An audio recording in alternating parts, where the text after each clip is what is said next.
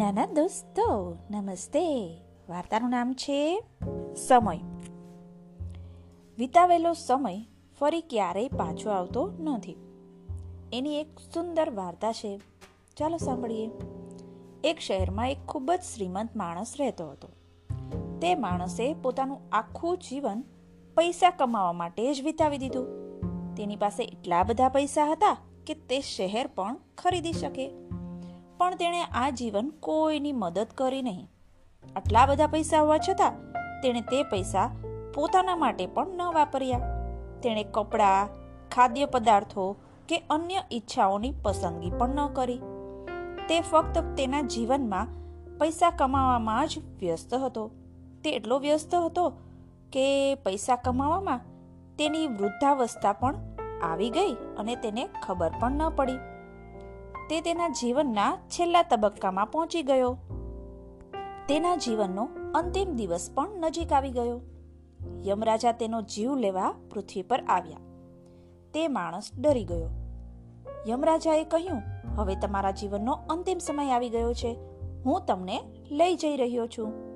આ સાંભળી એ માણસે કહ્યું, પ્રભુ, મેં હજી મારું જીવન જીવ્યું જ નથી. હું હજી સુધી કામમાં જ વ્યસ્ત છું.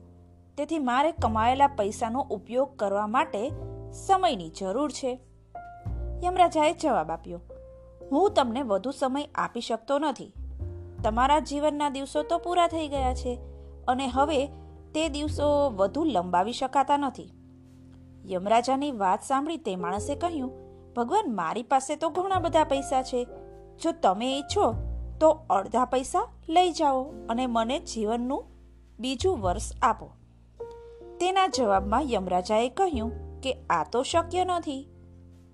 માણસે કહ્યું, જો તમે ઈચ્છો તો નેવું ટકા પૈસા લઈ લો, મને ફક્ત એક મહિનો આપો.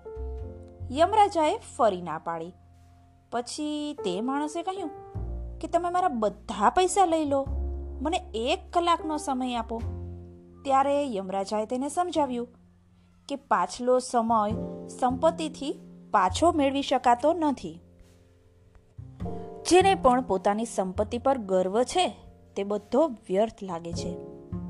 કારણ કે તેને પોતાનું આખું જીવન કમાણીમાં જ વિતાવ્યું અને એ કમાણીથી તે જીવનનો એક કલાક પણ ખરીદી ન શક્યો. તે ઉદાસ હૃદયથી તેના મૃત્યુ માટે તૈયાર થઈ ગયો. જોયું નાના નાના દોસ્તો?